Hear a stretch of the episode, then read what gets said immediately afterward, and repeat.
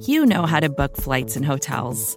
All you're missing is a tool to help you plan that unbelievable travel experience. That's why you need Viator. Book guided tours, excursions, and more in one place. There are over 300,000 travel experiences to choose from, so you can find something for everyone. And Viator offers free cancellation and 24 7 customer support for worry free travel. Download the Viator app now and use code Viator10 for 10% off your first booking in the app. Find travel experiences for you. Do more with Viator.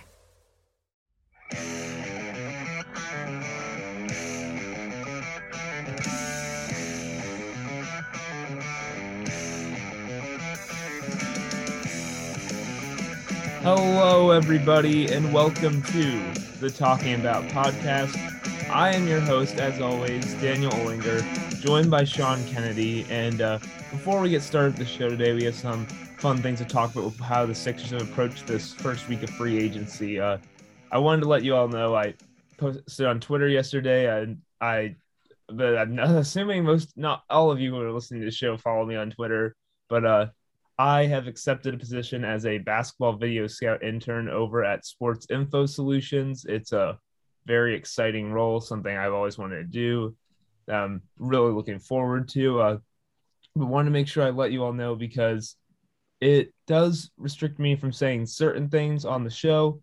Not as much because it is dealing with the NBA NBA for now, and just I I should be fine on some things, but just in case you're wondering why why me and Sean maybe don't talk about a few things like that. That's the reason why.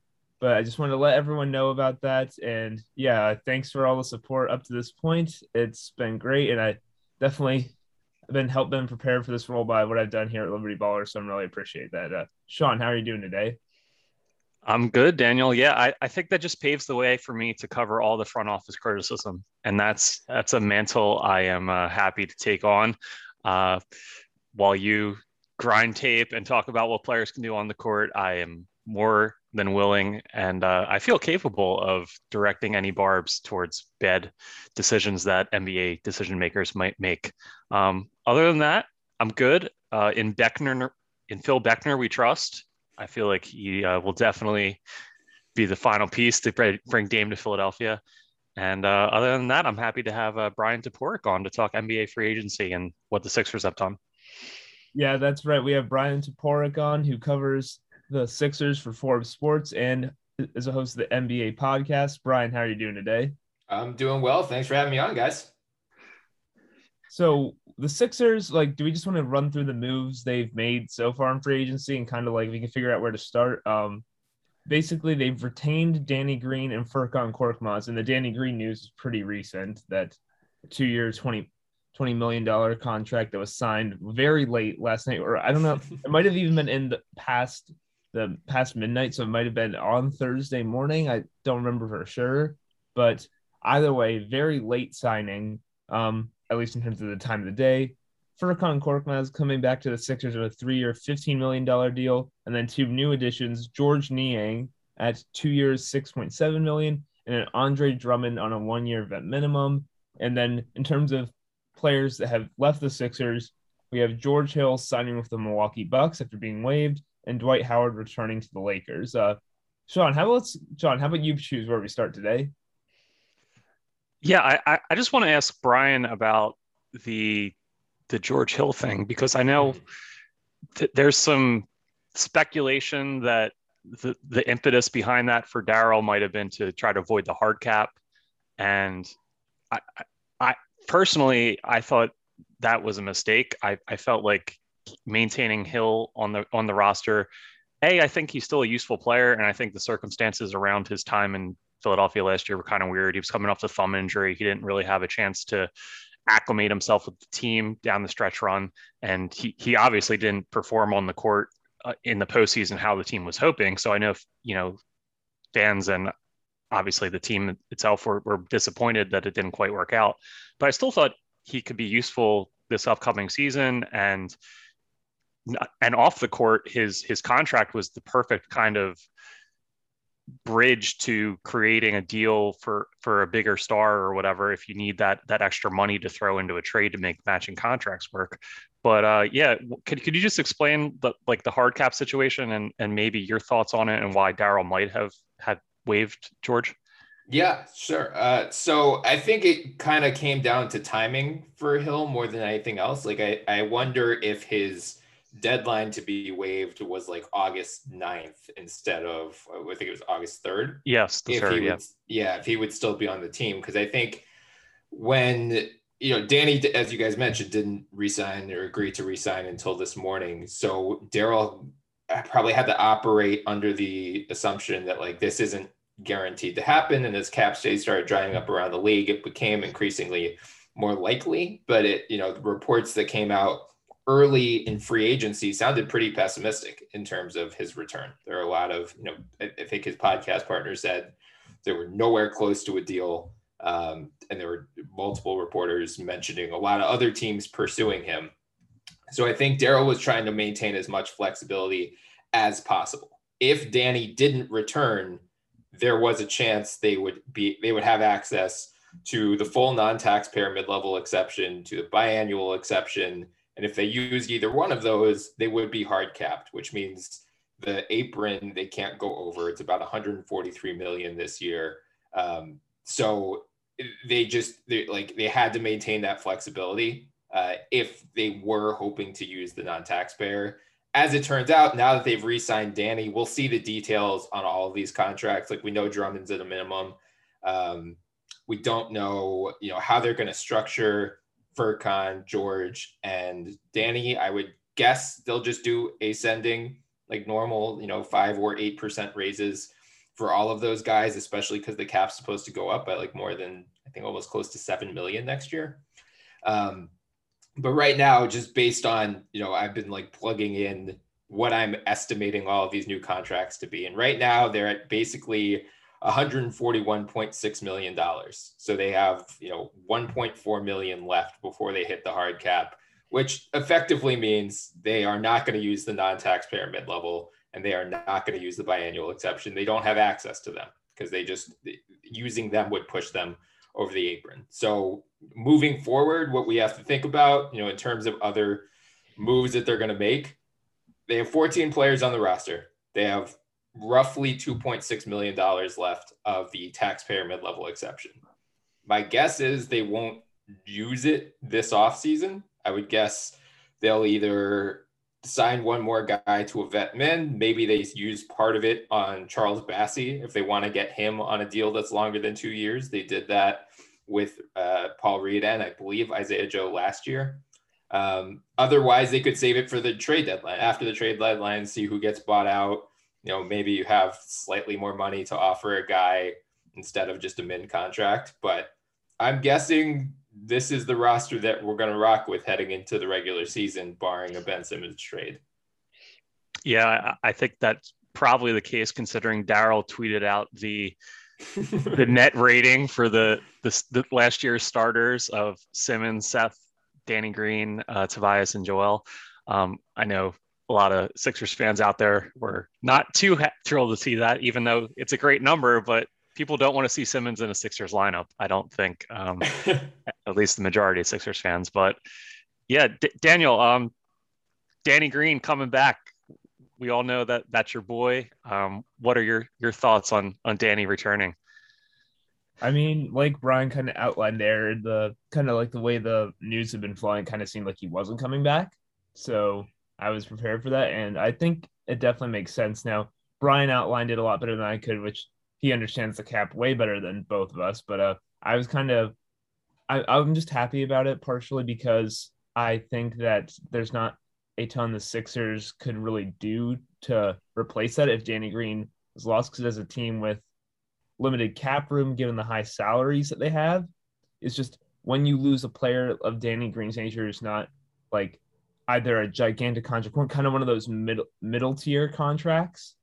That's the one that's super hard to replace because you're not really opening up more room for yourself, and you're is obviously a very important contributor to this team. Like however you want to say, I could probably argue like the at least the fourth or fifth best player on the team from this past year. That's just that's very significant.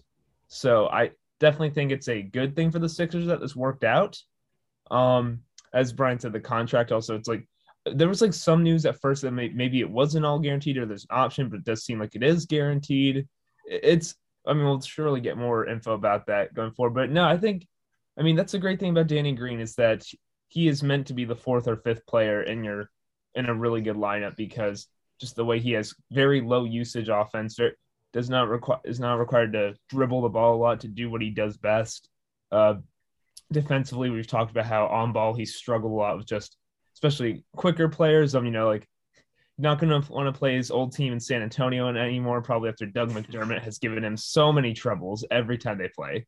But um, yeah, I think it's just it's a good news for Sixers fans. I understand why some of them might be a little discouraged by quote the Sixers at the moment looking like they're just running it back, which I mean obviously there have been a few changes, but the mo- the most important then the most important key players from last season are basically seem like they're projected to be the most important key play- players in the 2022 season.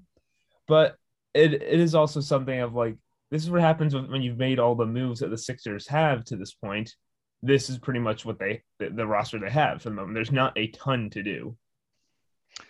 Yeah, so obviously Danny an important player. Um, just hopefully we never see him on Trae Young again, but he, he, he he is helpful for all the for all those wing defenders and slower guards that he can contribute there. Um, Brian, I want to ask you. You you wrote about all the free agent options that were available potentially to the Sixers at the beginning of the week for Forbes. After seeing a lot of these deals shake out now, did anyone that you had on your list go for like a reasonable offer elsewhere that you really felt the Sixers would have benefited from from jumping on something like that, or they, they like other other routes they could have taken this past week? Yeah, I mean, I didn't have Andre Drummond on my list. Full disclosure. um, it but, yeah, that, that sounded like when uh, people last year didn't have Dwight Howard on their list. Right. Right. Yeah. I just didn't even think of like I, I figured someone would take more than a min flyer on him, but knowing the price that they got on him, I, like I I understand the jokes and like seeing the video that they tweeted yesterday from the Sixers account where Joel looks like dead inside as he's hugging, he's like yeah. dapping up Andre Drummond and giving a death stare. So like yeah, I, I, liked how a lot of people were like when you're at a family barbecue and your mom says, "Go say hi to your your second cousin over there that you, you, really don't know, but you're supposed to like spend the next two hours with hanging out with." Yeah. Was, so the chemistry will be interesting there. But in terms of just like pure value, I think that's the best option on the market by far, right? Because like you got to just pencil in Joel is probably going to miss 15 to 20 games during the regular season. You know, would you have trusted Drummond or like Khem Birch to be the fill-in starting center? I love Khem Birch, but you know, Drummond is, is at player. least yeah, but like Drummond is a proven starting caliber center, not on a championship level team, but he's not going to need to be, hopefully on this team. He can he can fill the Dwight Howard role, hopefully without as many offensive fouls and goaltending. That's really like just play 15 minutes, be a lob threat, be a good rebounder, shot blocker, and like catch an occasional putback or lob, and that's all we need from you. So I actually like the value there. Uh, Georges Niang was a guy on my list. I I was hopeful that they could get him because I just figured Utah, especially after re-signing Mike Conley, was so deep into the tax. We saw them salary dump uh, Derrick Favors as well. So I figured they, you know, he might be a cap casualty for them. Uh, he's a great shooter. I think he shot over 40% from three last year. I, I just look at this as basically they're upgrading the Dwight and Mike Scott roles from last year. Like Drummond's going to fill in for Dwight. You know, George is going to fill in for Mike Scott and actually be able to hit shots, which will be a major upgrade.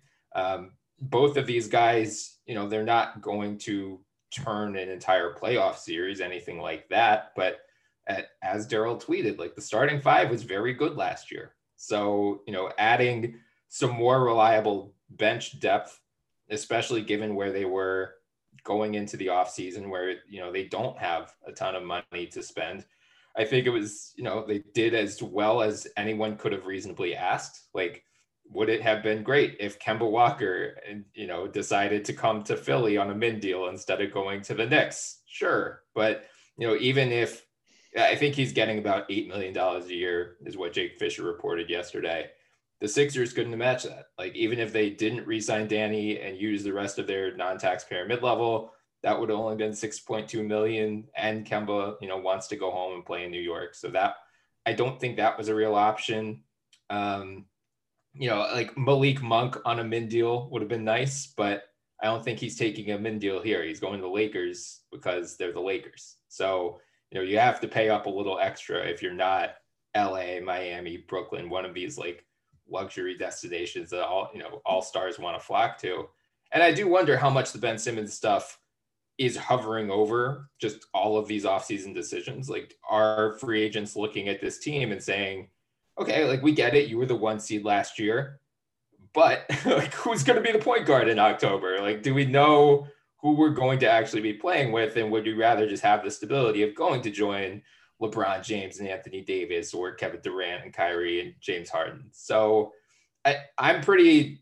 I, am pretty bullish overall on what the Sixers have done this offseason between the draft, getting Jaden Springer down at 28, you know, trading for an extra pick.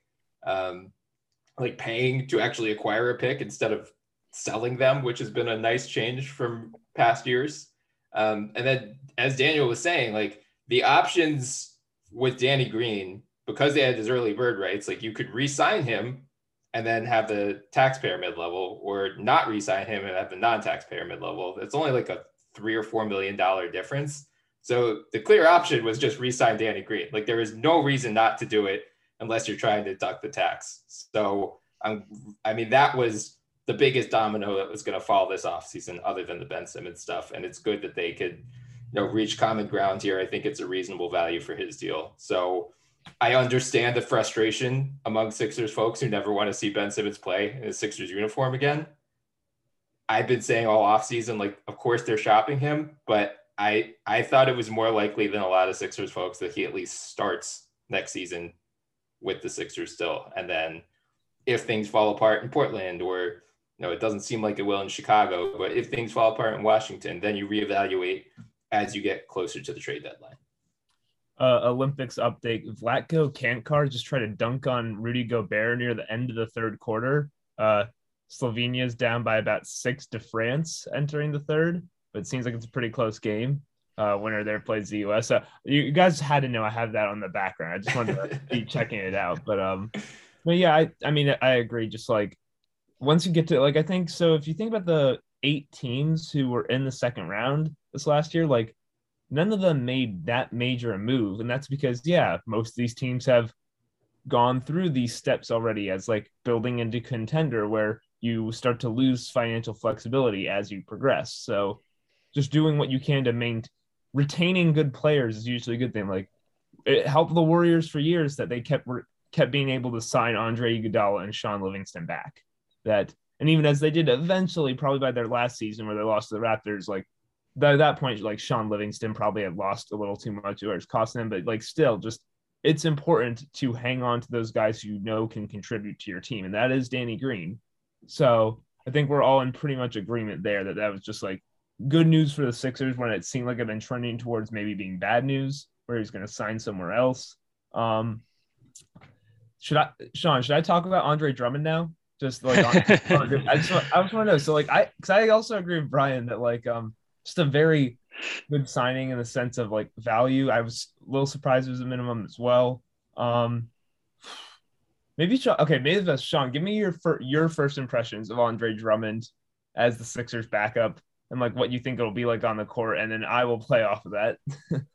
well, I just think if you are keeping Simmons around, it's a really curious move because we we all saw how disastrous the Simmons Howard lineups were together. There's just negative offensive spacing, and everyone obviously made the comparisons, the same comparisons when Drummond first signed. I think, uh, you know, Wobe tweeted out that there's going to be like ne- like a black hole of negative gravity in the paint whenever Simmons and Drummond share the court together.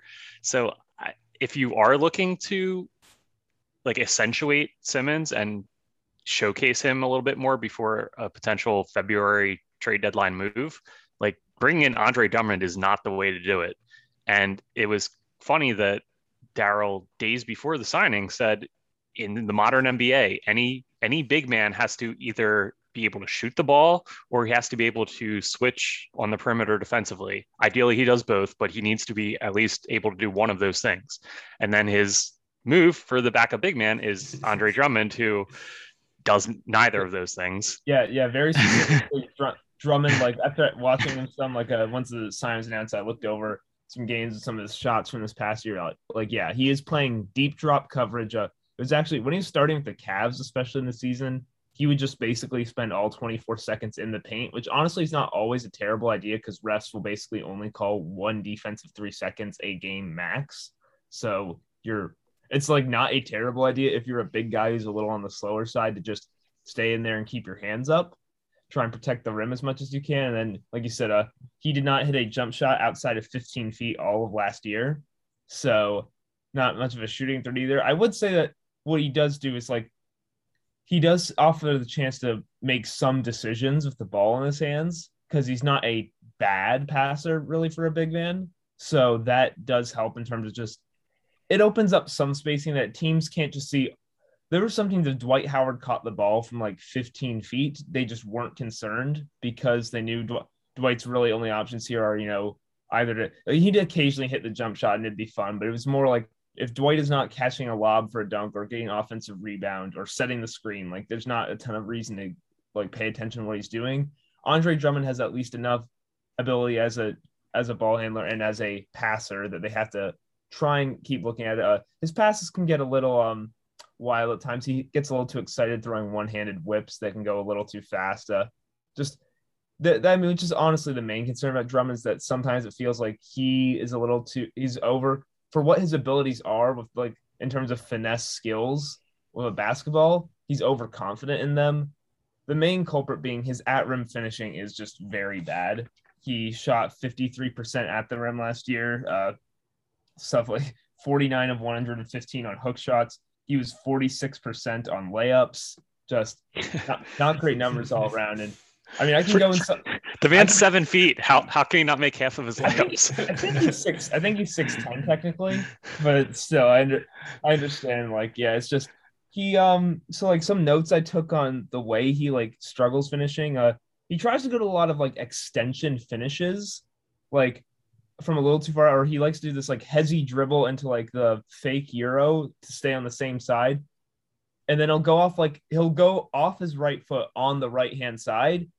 So like one of those like very like finesse, like like it's the kind of moves you'd see Kyrie make a lot, or someone like Tyrese Maxey we saw is very good at wrong foot finishing, but then he just doesn't have a doesn't seem to have a great sense of touch off the backboard. There were so many of his shots that just barely rolled off the front of the rim because he just does not have good touch with his hand or understanding of how to like correctly angle those kinds of shots. It's he just feels like he he can get them. And for a guy who is as like I mean the biggest asset of Andre Drummond on court is that he is a very strong dude who just moves people and unlike Dwight Howard is a little better at moving them without getting called for fouls. You know, you could say, oh, he is fouling them. The thing is that his strength is more based in like his his just upper body and his like core that he will move people with his back and just with his shoulders without needing to extend. Whereas we all know Dwight Howard, Dwight would often extend his arms whenever he makes a move like that. So it becomes very obvious what's happening. Dwight, but, Dwight will use his boulders of shoulders and club people across the chest. yeah, no, Drummond will, for a guy that big, Drummond is not, he kind of avoids getting fouled whenever he does drive, just kind of like trying to extend around them. And it does not work out really as much. Just the, the finishing is going to be rough, is what I would say for the most part. All right. So, so Brian, you mentioned that you obviously thought this was a good deal to bring him in on the min, and you said Khem Birch. I don't know if that was just like your generic other backman big up, big option. Like that was the last guy on the market that I could, because like the, the market had already been picked over by that point. A lot of the guys who I would have, like it was Hassan Whiteside was still there, and Kanter, who was now going to Boston, was still there, and it sounds like he might not even be on a min deal. Sounds like they might use part of their MLE on him, according to Jared Weiss of the Athletic. So Brad Brad Stevens not having a banner off season as the no, GM no. for Boston. um, but yeah, it was so. I mean, you can just if if you think Drummond was the best option, you can talk a little bit about that. And but was was there like a stretch big that the Sixers could have really pursued or had a realistic chance of going after? Because as I said earlier, everyone has mentioned how Simmons, if he's going to stay on the roster, that's got to be something the Sixers add to the table. Is he can't be with this ground bound paint restricted uh, five in lineups mm-hmm. together. But what was there a better option, or if not, like just why was Drummond, you know, why why will this work out? I guess. Yeah, I mean, it's I, I share a lot of the same concerns that you guys do. Like, I'm not saying this is a flawless fit by any means, and you know, I, I uh, wrote about this for Forbes, um, and I, I forget the exact stat, but I know the Simmons Dwight lineups last year. I know they were in the 11th percentile league wide in terms of overall net rating. I think it was like they were minus 10.4 or something like that. And then they averaged like 105 points I think it was like 105.4 points per 100 possessions, which was also in the 11th percentile league wide. So yes, I expect anytime the two share the court together, which will hopefully be minimal. Um, I hope. I don't think the offense is going to be very fluid unless Simmons, you know, develops a jump shot over the offseason, which I'm not holding my breath on. You know, I think a lot of the guys that got mentioned, um, like Kelly Olynyk was being mentioned before the free agency started. He had, winds up signing a $12 million a year deal with Detroit. Daniel Theis is ending up, I think he's going to get like 9 million a year from the Rockets. Gorgui Dieng would have been great, but he got 4 million from the Hawks. Dewayne Dedmon is going back to the Heat on a one year min deal. Bjelica would have been nice, but he's going to the Warriors on a one year min deal. So I think, again, and, and Bjelica is uh, he's on the the enemy list here in. Right, yeah, he's banned. he's banned yeah. from Philly. Yeah.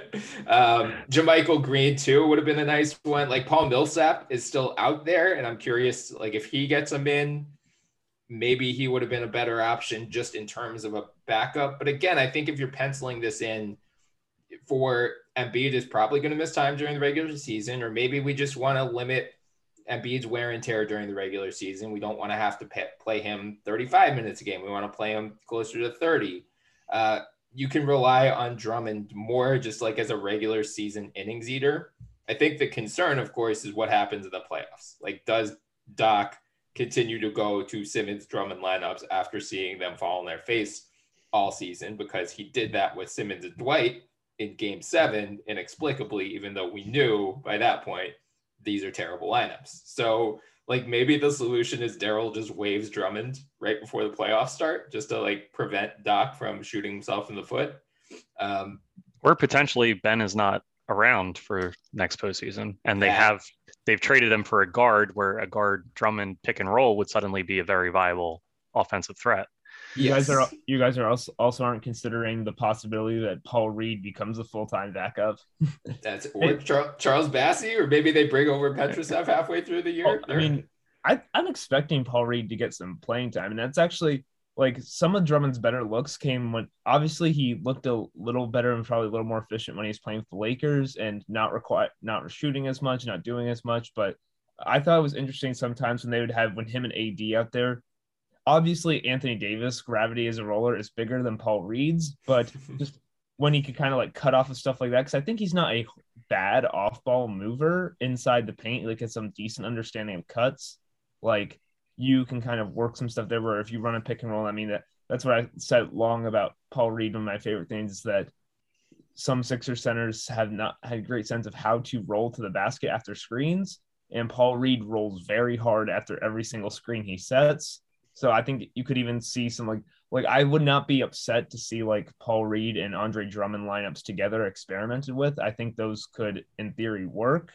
Um that's a tagline for the episode, by the way. Dan Olinger compares Paul Reed to Anthony Davis. Go for it. But, uh, when you need mealtime inspiration, it's worth shopping Kroger, where you'll find over 30,000 mouthwatering choices that excite your inner foodie. And no matter what tasty choice you make, you'll enjoy our everyday low prices, plus extra ways to save, like digital coupons worth over $600 each week. You can also save up to $1 off per gallon at the pump with fuel points. More savings and more inspiring flavors make shopping Kroger worth it every time. Kroger, fresh for everyone. Fuel restrictions apply. Another day is here, and you're ready for it. What to wear? Check. Breakfast, lunch, and dinner? Check. Planning for what's next and how to save for it? That's where Bank of America can help. For your financial to-dos, Bank of America has experts ready to help get you closer to your goals. Get started at one of our local financial centers or 24-7 in our mobile banking app. Find a location near you at bankofamerica.com slash talk to us. What would you like the power to do? Mobile banking requires downloading the app and is only available for select devices. Message and data rates may apply. Bank of America and a member FDIC. You mentioned one of you mentioned like the possibility of being waived there. I think we should mention the guy who was waived, uh, George Hill. Um, and what do we think of that? Because that was probably the most surprise out of all the moves that the Sixers made. Would you say that was more surprising than the Andre Drummond one? Because, I mean, I guess I wasn't hundred percent sure that George Hill was coming back, but people thought, at least, I don't know if it is a sunk cost fallacy thing to think like because they traded for George Hill, you have to sign him. I honestly don't know if like it's good or bad. I could hear the argument both ways, but it's certainly, certainly, definitely deserves being talked about after the Sixers trade for George Hill that they do waive him. Uh, and just what do you guys think about that and how that move will affect the team going forward? Yeah, well, you know, as as Brian talked about earlier, I, I think Daryl just had it in mind that he didn't know was going to happen with Danny, and he had to keep his flexibility open going forward to, you know, stay under that hard cap and you know, keep his options open. Um, and given George's August third deadline for guaranteeing that deal, he, he's probably kind of felt his hands were tied with that. Um, I, I think ideally he would have liked to because of you know all the reasons we we we mentioned earlier where he can help be helpful in matching contracts for trades and he, you know he's going back to Milwaukee a team that just won the title. So obviously contending teams still see him as a useful piece. Um, it's not like he's he looked washed in his two months here but I, I think George Hill still has helpful days ahead of him as a basketball player on the court. Um, yeah I mean I, I don't think you you can look at it as we need to keep him around because we sent out some second round picks. You're, you're right with some call, cost fallacy in that pers- in that perspective. Like you, you have to only evaluate the move moving forward. Um, as far as like how it'll affect the team, I mean, he was there playing with them for six to eight weeks or whatever it was. I don't think there was some great on court chemistry with Hill and his Sixers teammates. So I, I mm-hmm. don't really feel like that's going to play much of a role. But yeah, I, I do feel that it would have been a, a useful both player and contract to to have around. And I feel like that was the most surprising in that things I had evaluated going into the Sixers offseason and and kind of predicting what they would do. That was definitely the most surprising. Drummond was just like a, a random WTF like he, he, and Joel Embiid has tweeted that he owns real estate in his head, and now you're you're signing him to uh, practice against him every day. That that was weird, but a tweet, a tweet that is can still be found with a quick Google search. Like it is not hard to that tweet is not taken down. Well, oh no, you, you can still, it. yeah, you can still. They said, yeah. you know, like sharing real estate in the in the picture with those two guys, so they are leaning di- directly into this. Yep, which I guess is the right that's the right PR spin to put on things. You, you got to embrace it, otherwise. I, I, feel I feel bad for Andre Drummond in that if he has like a poor stretch of play, right? Like say his first month is not good, where and in play, like I don't know if I don't know how fans will feel about that with of Andre Drummond, the guy who they had sworn off as like a mortal enemy, like. just does comes out and has a rough first month of play. I mean that can get bad. Uh, well, the good news is he doesn't have to play Joel Embiid in exactly. in in real games. So that can only help him. Yeah, uh, and like Drummond Whiteside minutes or Drummond Kanter minutes in these Boston games are just gonna end worlds. just, but uh, on the uh, on the George Hill thing, I agree with you guys. Like I was, I was surprised. Like I was mentally going into the offseason assuming they were gonna pick him up mostly for the salary matching. But now looking back on Daryl's draft night press conference, he specifically mentioned Maxey and how you know, seeing what he did last year makes them say, okay, this guy's in line for more minutes and we can spend our free agent dollars elsewhere. And I was thinking more in terms of like, oh, okay, they're not going to prioritize a guard like Patty Mills is probably not going to be a target with their taxpayer mid level. But in retrospect, he was probably telling us in, in a coded way, like, I'm not going to pick up George Hill. We're going to rely on Maxey and Shake as our primary guards off the bench. And I mean, Jaden Springer as well, because I think that it just shows like, yeah, the Sixers did spend another first round pick on a guard. And I think the more I think about like, yeah, your, your initial reaction is that's not good for the Sixers. George Hill still probably is a net positive as a rotation player, but there is something to their them having so many guards currently coming off their bench, like, and they can only play so many of them. We've talked a million times about how the Sixers needed more more positional size coming off their bench, like we said, someone to fill that Mike Scott role. Might be Georges Niang. I uh, I would say Georges Niang is definitely Georges Niang, as he is right now, is probably not the same player that Mike Scott was in 2019. I would say Mike Scott's a little better than that. Uh, Niang's a little more limited in his shot versatility. He has a slow, kind of a slower windup. Uh, he'll hit it in the occasional like shot fake and side dribble three, but besides that, not much. And then defensively is probably where more limitations come in. Where he is, he is very strong. Just has like a, and just strength gives you something, but does not move the same ladder. Like even Mike Scott in his this last season where he was struggling. Like, the, if you want to know why he played, it's because Mike Scott, like at least for a guy at six nine, six eight, can still move decently well, like when asked to. So that could be a problem for them. So I still, I, I'm still a little concerned about some of the size they bring off the bench from those four positions. Um, but yeah, so I think it does make sense when after you draft Springer and a guy who probably can play for you next year, and you of course already bring back Maxey, Shake Shake Milton and uh, Matisse Thybulle, who obviously doesn't handle ball handling reps as a guard, but still is around that similar size. There is something to you can only have so many of those like size players coming off your bench. Um, what do you, what do we think this? I guess Sean, what do you think this does mean for then? We'll say Shake Milton and Tyrese Maxey, probably the two guys who would be most affected by, are most affected by George Hill not not coming back to the Sixers, where he was obviously playing, like Brian said, kind of similar ish roles to them.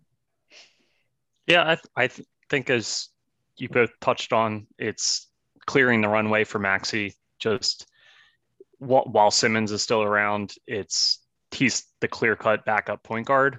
Um, so he's I, I, know we we all have visions of him scoring 16 points and winning a playoff game for them, but the the fact remains that he was mostly out of the rotation towards by the end of the season.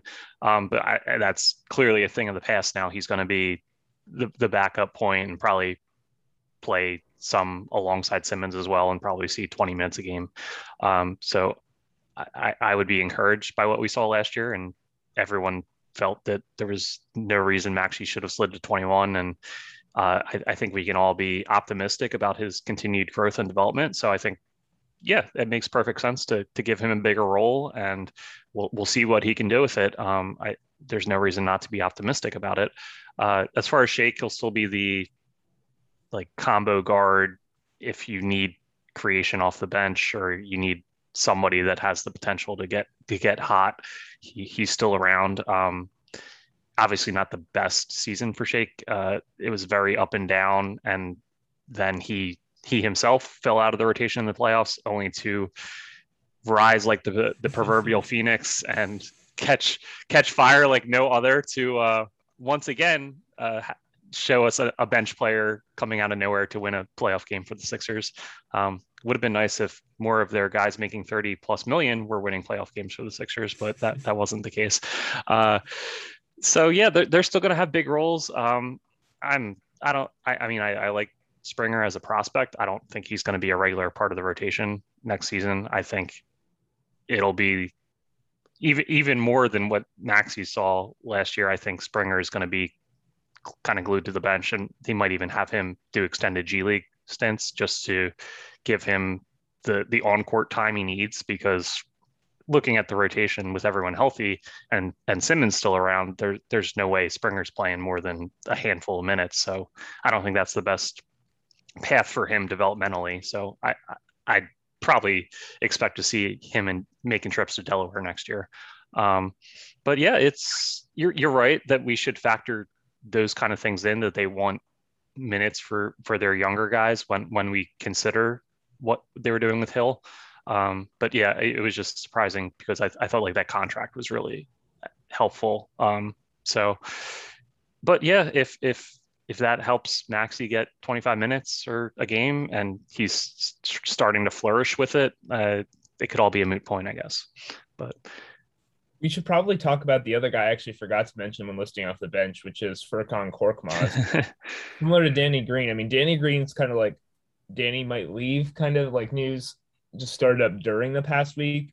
We had kind of assumed for a month or two that we thought Furkan was probably going to go somewhere else, but then it was announced pretty early on in free agency that three year, $15 million deal. Um, it, I mean, first of all, it's really amazing after probably now two years ago, everyone thought Furkan was gone after the Sixers didn't extend him that offer. And now he's coming back. And this is, again, as I I tweeted out once before, Furkan Korkmaz is the third longest tenured Philadelphia 76er behind Joel Embiid oh, wow. and Ben Simmons.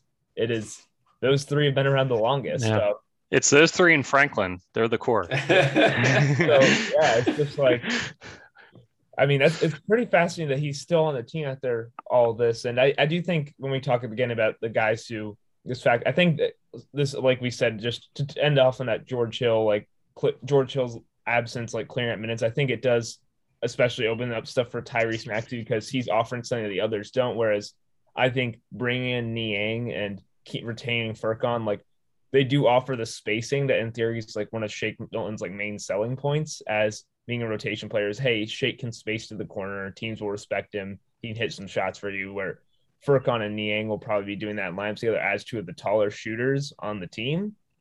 So I definitely think, and of course, I as you know, I like I think Springer is pretty good, and I think he definitely slot into that. But um, so let's talk about Furkan, I guess. Uh, Brian, uh, what did you think of the the move? Into like just to, over, I guess you can talk about if how surprised you were to see them retain him, and then how you think it like pertains to the team going forward. As even though it is pretty much again just like we said, running it back with the same types of players had, the same players they had last year. Yeah, I mean, I thought again, great value in terms of like we see what shooters get on the open market, right? Like Duncan Robinson just got $18 million a year. Davis Bertans got 16 last year. Joe Harris got almost 20 the year before. So having Furkan at five million a year for the next three years, from what I've seen, it's fully guaranteed. It's like, you know, no player option or anything like that. I'm not saying Furkan is a shooter on the level of those guys. All of them are elite, but even like Doug McDermott got 14 million a year. So, you know, Furkan, for all of his faults, he at least is like the one guy on the team that just does not have a conscience when he's shooting. And the Sixers need that because you have a Seth Curry, who's one of the most accurate three point shooters in NBA history, who does have a conscience. He like should be taking twice as many threes as he does, but he's not doing that. Tobias Harris isn't taking as many threes. So having Furkan off the bench, just being willing to like every time he catches when he's open, he's going to shoot the ball is valuable, especially for as long as Ben Simmons is on the team. And getting him back at five million a year, again, another guy where it's like they had his, I think they had full bird rights on him. So it didn't affect them at all in terms of any of their exceptions that they could use. If he walks, you can't replace him because you're not going to have cap space. So it made sense to retain him from that perspective alone.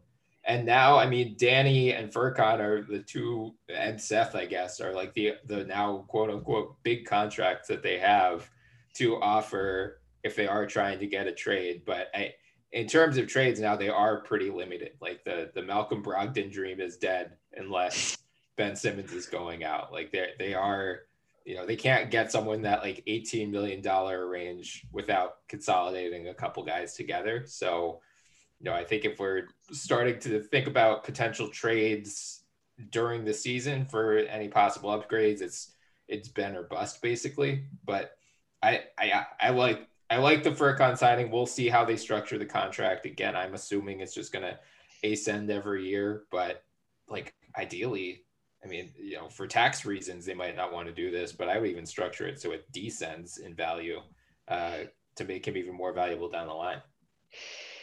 Yeah, no, that's a good point regarding that's another five million you could aggregate in trades if if Washington is ready to deal Beal if if he asks out and you, need to tack on another five million. Korkmaz is a guy that people would view as a as a net positive to a transaction. I would think he's he's still I think 24, like a young player that has shown growth. He I think he he made strides defensively, whereas in the past he was this you know, turnstile. I think he, he he's not a shutdown defender by any means, but I think he's a guy you can we saw in the playoff series, teams weren't like actively hunting him down and exploiting him, which was, a, I think, a step forward. And yeah, as you said, he's you you need those rainmakers, those guys that just aren't afraid to let it fly, especially the Sixers, as you said, certainly do because their two best players are 6'10 plus players who, you know, Embiid has done a tremendous job improving his three point shot, but he's not a, a volume three point shooter. And then I, we don't need to talk about Simmons and his shooting or lack thereof. But yeah, so you need those guys that are they're going to go to let it fly. Um, yeah, so I think Korkmaz is, as you said, him and Green.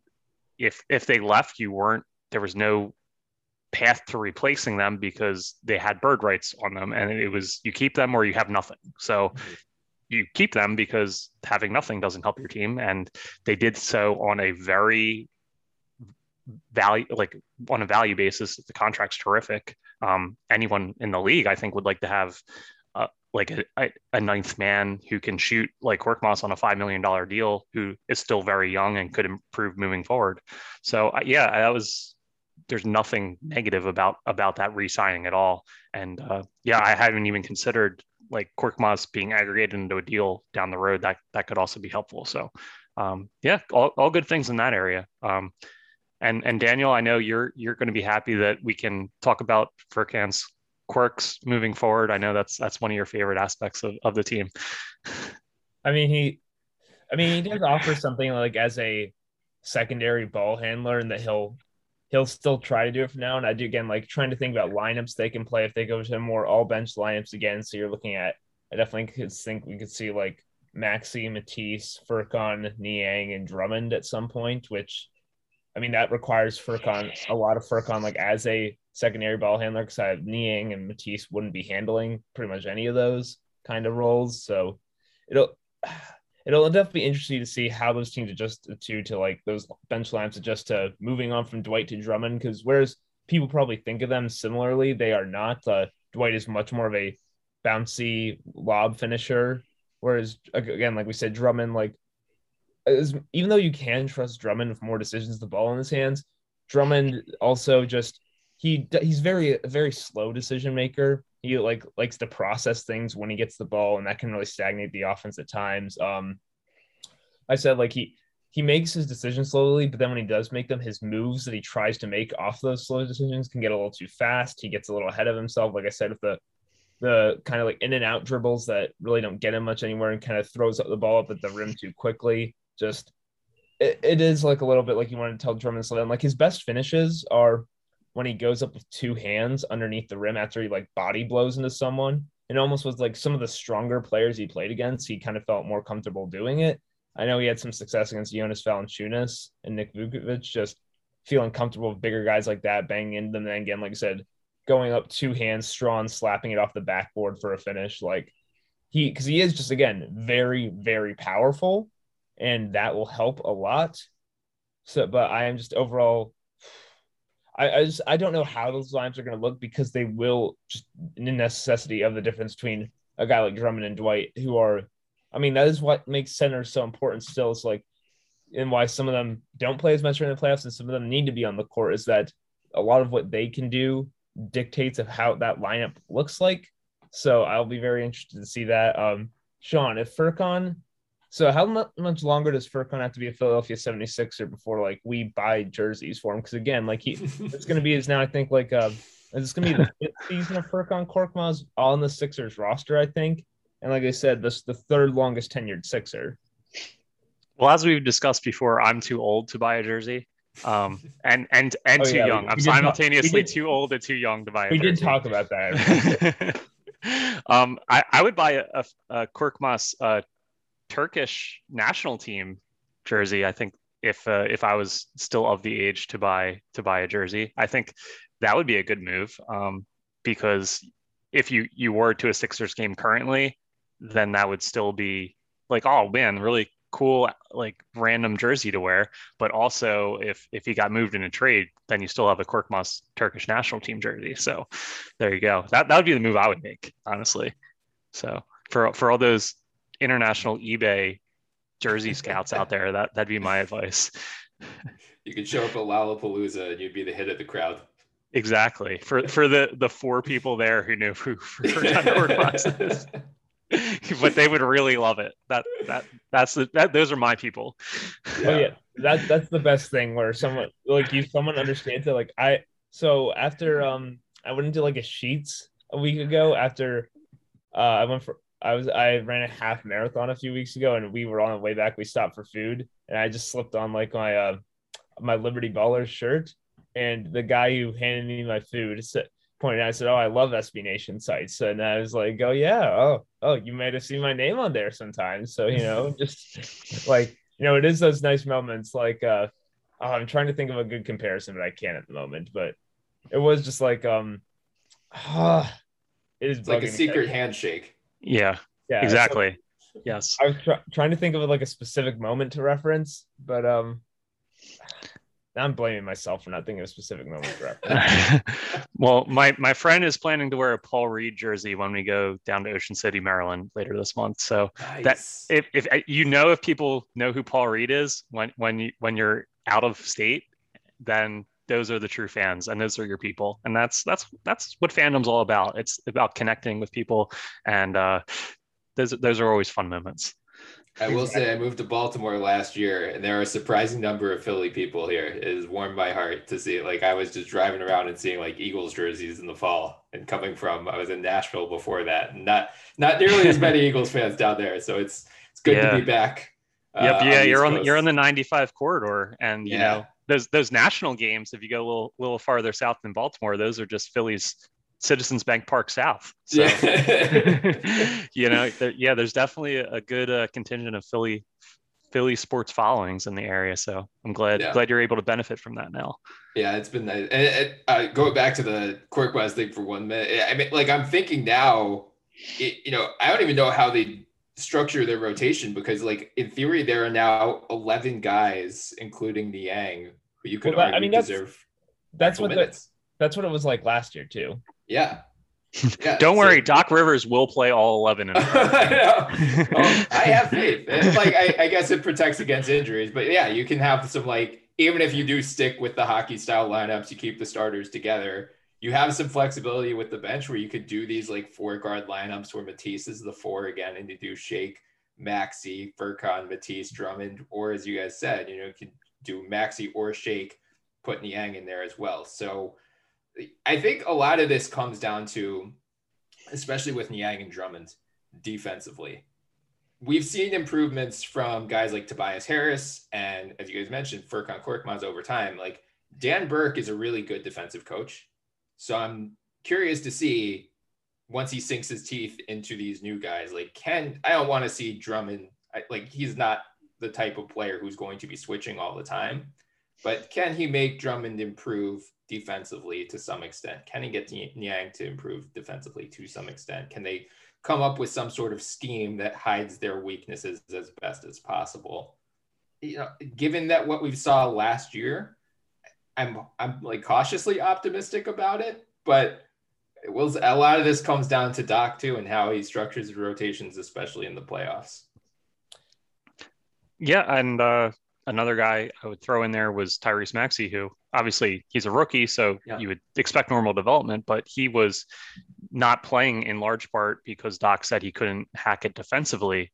Um, and then by the end, he was, I, I, thought, playing really, really well on the defensive end in, in the playoffs and everything. So um, that that was another guy that you know Burke had a, had a hand in in molding. Obviously, as a 20 year old rookie or 19 or 20 year old rookie, you're expecting bigger leaps and bounds in your development than a, a Tobias Harris. But yeah, it's it's still another feather in Dan Burke's cap last season about defensive improvements that were made. Um, Daniel, anybody that we we we've missed or that you watch two hours of film on and and, and want to talk about a little bit more? I mean, no, I think we covered it all. Like it, I mean, just in terms of free agent signings and players lost from last year's team, there wasn't going to be a ton that the Sixers did because again of the nature of being a team who has gone through this process of kind of like building themselves into a contender over the last four years you kind of just unless you're making a wholesale change or have like a max player coming off your books or but you're just not going to be doing a ton and like relative to the rest of the NBA So I I mean it was all pretty good. Like we said, I think it makes sense to retain Danny Green and Furkan Korkmaz with their shooting and size and how you can play them. They're I mean they both classify as wing. I think they both classify as wings who are plus shooters, which is just always good things to have on your team. And then like we said, the the Drummond signing made a lot of sense from value play. So good stuff all there. Uh, Brian, um, anything you want to plug before we yeah, get leave you alone here. I, have been stuttering my words today. All good. Uh, no, I've, I've, been writing about stuff for Forbes uh, for the Sixers in particular. So I guess we'll see what happens on the Ben Simmons front. I'm not expecting anything before the start of the regular season, but I will be covering you know, Sixers and just uh, overall free agency there. And then check out the NBA pod. You can find it anywhere uh, Apple, all the you know all the usual suspects there. So thank yeah. you guys for having me on. This was great. Um, you know, I, I, feel like Sixers Twitter is mostly a cesspool of negativity since Ben Simmons is still on the team. So it's like good to just have objective conversations about this team that isn't just 30 minutes of why isn't Ben Simmons traded for a sack of potatoes? Yeah, he's a bum. Trade trade him for uh, what was some of the some of the ones that were thrown out there. Like people just wanted like straight up D'Angelo Russell and like yeah. a second round pick. Yeah. Like just crazy stuff. like Marvin Bagley is going to be great on this team. Yeah. Um, but yeah, if you uh, you're uh, B Toporek on Twitter. Um, yes. and everyone should definitely give you a follow. You obviously do your work for Forbes and the, and the pod, but uh, also you just, I think, do a better job than most of breaking down cap implications and, and kind of laying those out for people in, in handy charts. Um, so while you're, you're scrolling through Twitter, I come across those and I'm like, oh, that's really, really helpful to see uh, because a lot of times those kind of things are very confusing. So yeah, thanks for coming on, Brian. For sure. Thanks for having me, guys. Happy to come on anytime. Yeah, and thank you all for listening, and we will all talk to you next time. Well, Daniel, you are in. You're going to be in Vegas. Yeah, we still, we'll still do a pod. Okay, so you're. I, I just wanted to make sure. I, I don't know what I, what happens in Vegas. It, it isn't always podcasting. I know that. So, all right. So uh, we'll we'll talk to you live from Vegas next week, huh? I, in theory, yes. all right. Take care, everybody.